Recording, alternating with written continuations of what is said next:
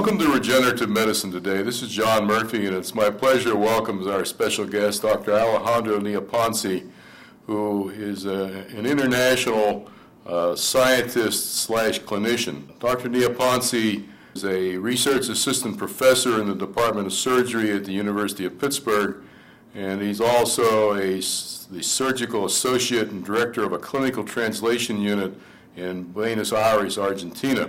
Welcome to Regenerative Medicine today. Thank you, John. It's a pleasure to be here. As I said in my introductory comments, I know that you've uh, been very involved in the development of some interesting and very promising science as it relates to uh, tissue engineering. So perhaps just briefly give us an overview of your scientific collaborations with uh, some of your colleagues in Pittsburgh. Okay, uh, well, I'll do that. I'll try to be brief. Uh, basically, there are two main projects that I am focusing on here in Pittsburgh, uh, trying to promote them and take them to the clinical field.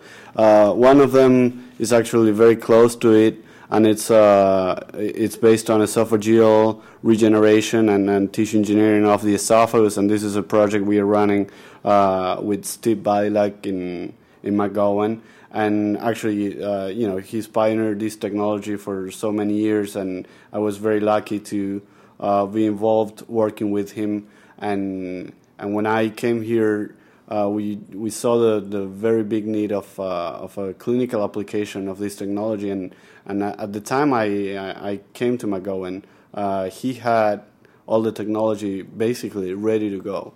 So what we did together is uh, think of the best case scenario for uh, you know taking this technology to the patients. It's a big step when you switch from a preclinical trial to a clinical trial. You have to make sure that the technology is ready and that you do a safe step uh, for the patients so they can benefit from the technology, but, but we don't do anything that is not adequate uh, with the patients. So, in that, what we did was uh, identifying the best potential application and safe uh, way to translate this application, and that was through uh, reinforcing a surgery that is already being done that has a lot of complications, and that's radical esophagectomy. And uh, it, that surgery has a particular uh, complication, which is the anastomosis. The, the anastomosis usually leads to uh, leaks, uh, stricture, infections, and and it was definitely a field that we could potentially improve by using the extracellular matrix technology that uh, has been commented on on previous podcasts uh, by, by Steve Badylak. And using that technology, uh, we thought we would be able to improve all those complications. So what we did was uh, a preclinical trial again, uh, doing an anastomosis model in a dog, and we had very very good results and and the dogs did really very very well and they had no complications so we felt it was ready to translate. And and that's what we started doing. And actually we are uh, very very close to start two clinical trials one in Pittsburgh and one in Buenos Aires Argentina. And and hopefully this will you know bring this technology to the patients and we'll see if if the technology is as good as we saw it in the in the preclinical trials, then we will be able to move forward uh, with a larger number of patients and for other type of applications like Barrett's disease and and other types of uh, esophageal diseases. Very interesting, as uh, you indicated, just to reaffirm for our listeners, uh, this particular uh, technology is the uh, collaboration with Dr. Badylak and his team at the at the McGowan Institute. In, in terms of uh, moving uh, clinical science, uh, and in this case, uh, tissue engineering from the uh, laboratory and from through including preclinical trials uh, to clinical applications, I know that you and your university hospital in Argentina have invested a, a substantial amount of money to to make this possible. Can you just indicate the, the general um, configuration of your clinical translation unit that is uh, been constructed to uh, facilitate and permit these trials to move forward?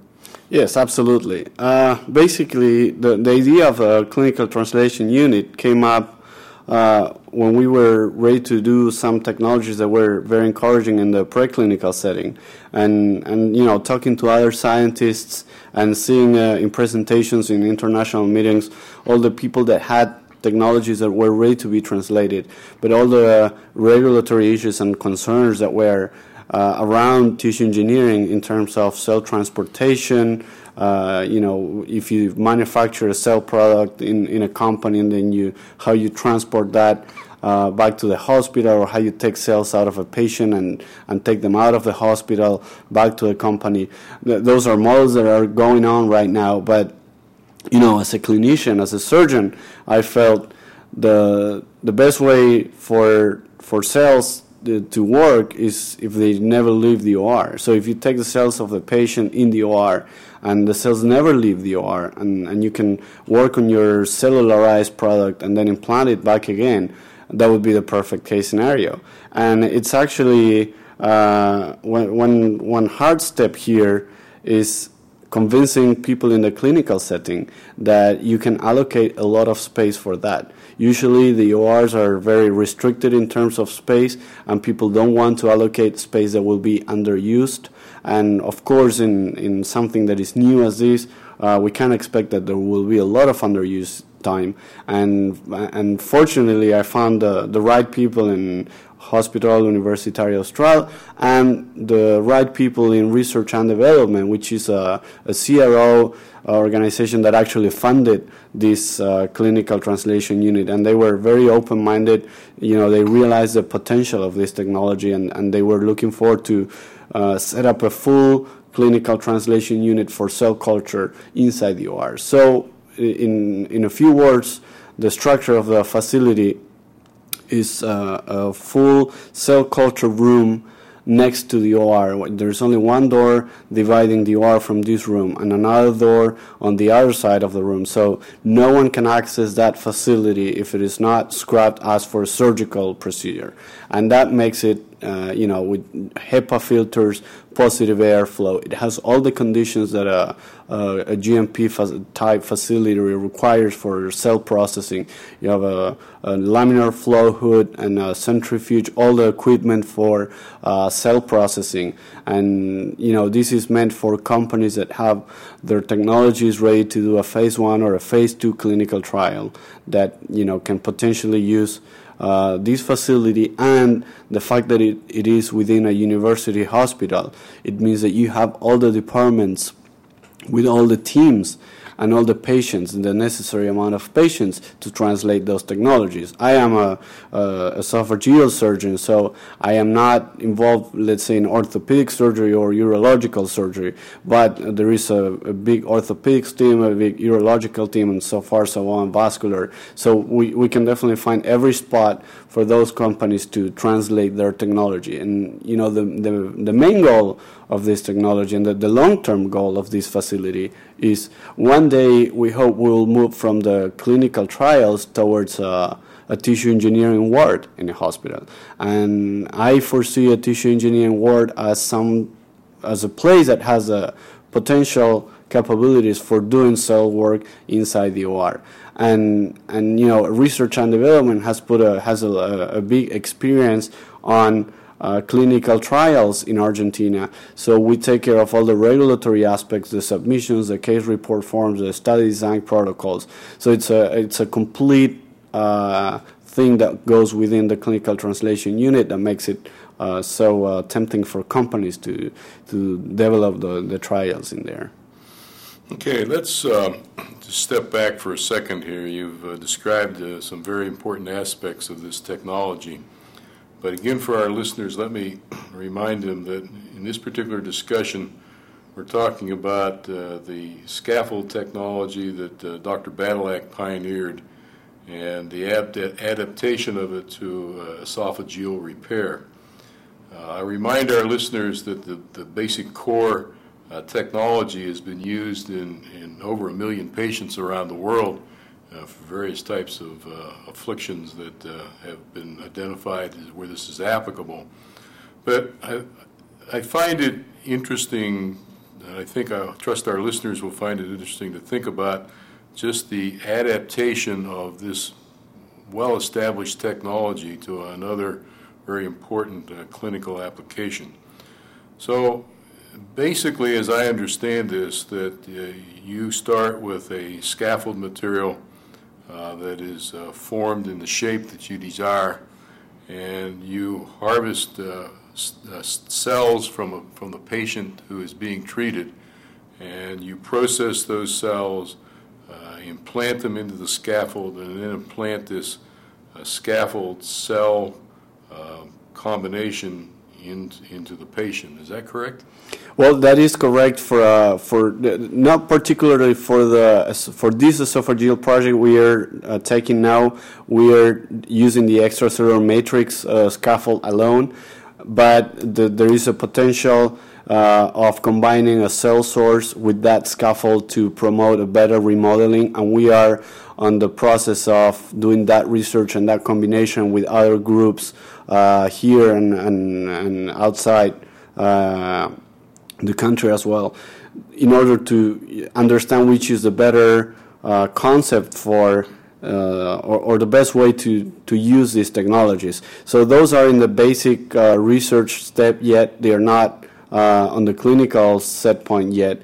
But but the the concept that, that you bring on top for uh, for combining uh, scaffolds and cells is very is very interesting and, and that's actually one of the main uh, potential applications of the clinical translation unit and one of the projects I am actually working on for uh, that use that combination of cells, stem cells, and scaffolds uh, is uh, the blood vessel work that we are doing in Dr. Vorp's laboratory here in, in McGowan uh, University of Pittsburgh. So actually, when I first came here uh, as a postdoc, that's what I was uh, what what I started working on, and, and it's been a, a great a great process moving forward with this application because we are now at the point that we are doing the the animal models and we are switching from the small animal to the large animal models and in, in a few words the stem cells are, are being extracted from the animals seated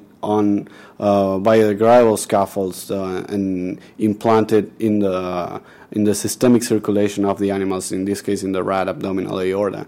And, and we are getting very interesting results, very good remodeling, and, and that's something we hope in the future also uh, can, can help the patients because there's over you know a million vascular procedures a year only in U.S. and and it's the first cause of death in in United States and all around the world. So it, it's definitely a, a, potential application that uh, I'm sure deserves a, a whole podcast on it. Yeah, I'm generally familiar with this particular work that you describe, and I, I think it has two very interesting applications. One is in generally in bypass surgery, which would avoid the harvesting of the arterial material from the legs of the patient.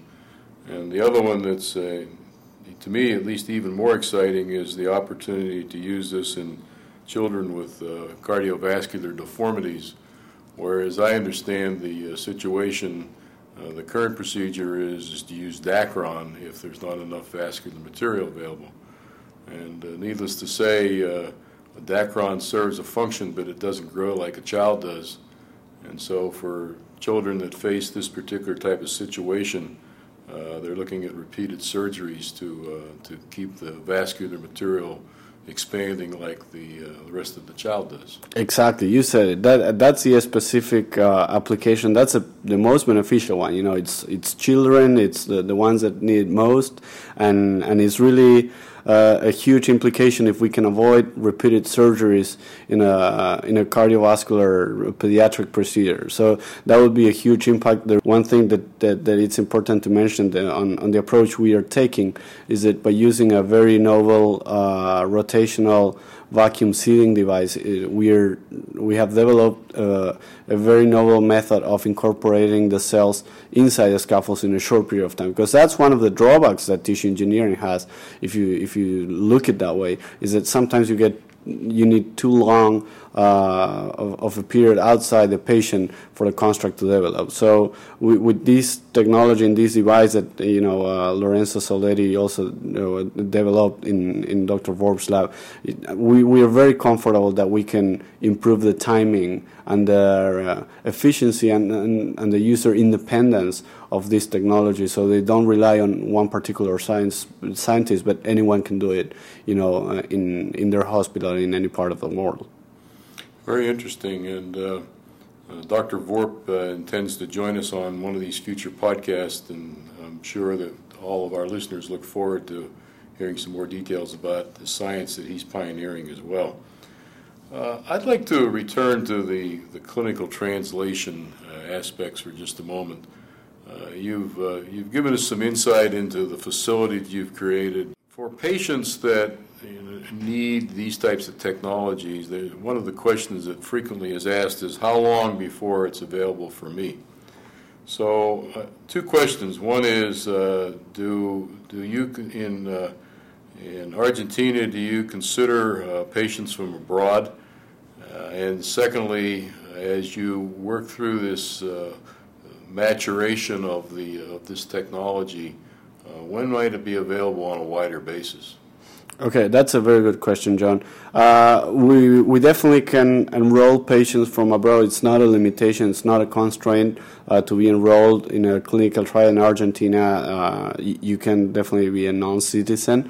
Uh, at this moment, this uh, clinical translation unit is based on clinical trials only. It's not given the therapies as a as a treatment, as a available treatment in the hosp- within the hospital. So we are enrolling only the patients that are within clinical trials. Those clinical trials are available depending on uh, the scientists and the companies that have the technologies ready. So this this process is just starting. We're starting to uh, you know, uh, uh, expose the the clinical translation unit to to the scientific community. We we've had a, a, very very good feedback so far in the last couple of meetings, international meetings, and and we are in contact with several companies that have technologies that are really really encouraging and in in very different areas, uh, in, including involving cell products, but from corneal regeneration to esophageal and uh, and cartilage is is definitely a, very broad uh, aspect that can be available to patients. The, the, the main question is when this is going to be widely available. Well, I think we need to be uh, very careful. In uh, first, we we don't need to raise uh, expectation without something that is very solid. So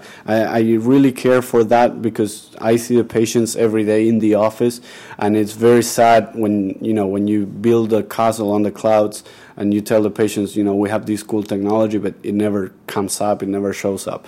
And, and that has happened in pharmacology before, and it will happen in tissue engineering. And I think tissue engineering is even more delicate because we have to learn patient from patient. There's not a unique model to reproduce uh, these technologies, so we have to do very limited number of patients at a time to make sure that these products are safe, are uh, as effective as we see them in the preclinical trials, and if this means delaying the the technologies for a wide availability, it might be, but but I think it's uh, it's a better outcome that when the technology is available for everyone, then we are sure that we are doing the right thing and we are giving the patients the best we can.